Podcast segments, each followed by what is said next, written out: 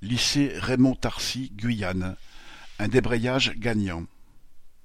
À la veille des vacances de Noël, les enseignants et lycéens du lycée polyvalent Raymond-Tarcy de Saint-Laurent-du-Maroni, en Guyane, ont refusé de faire cours pour protester contre l'agression d'un CPE lors d'une bagarre devant l'établissement. Cet événement fait suite à une série d'actes de violence dans un établissement où la majorité des élèves viennent des catégories sociales les plus défavorisées. Au lycée, il n'y a que deux CPE pour 980 élèves. Il n'y a plus d'infirmières et pas assez de surveillants. Jusqu'en décembre, certains enseignants n'étaient toujours pas nommés, faute de candidats.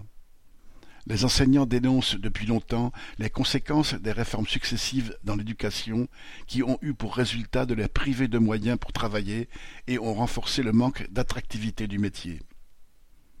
En Guyane et dans de nombreux départements et régions d'outre-mer, l'État ne développe aucune des infrastructures essentielles à la population quand il ne les laisse pas à l'abandon pur et simple.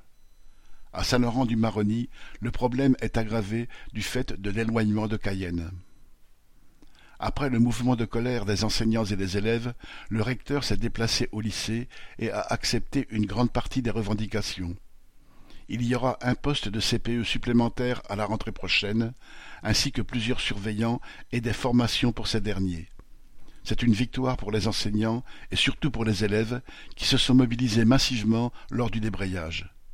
C'est aussi pour eux une première leçon montrant que la lutte collective paye. Correspondant Hello.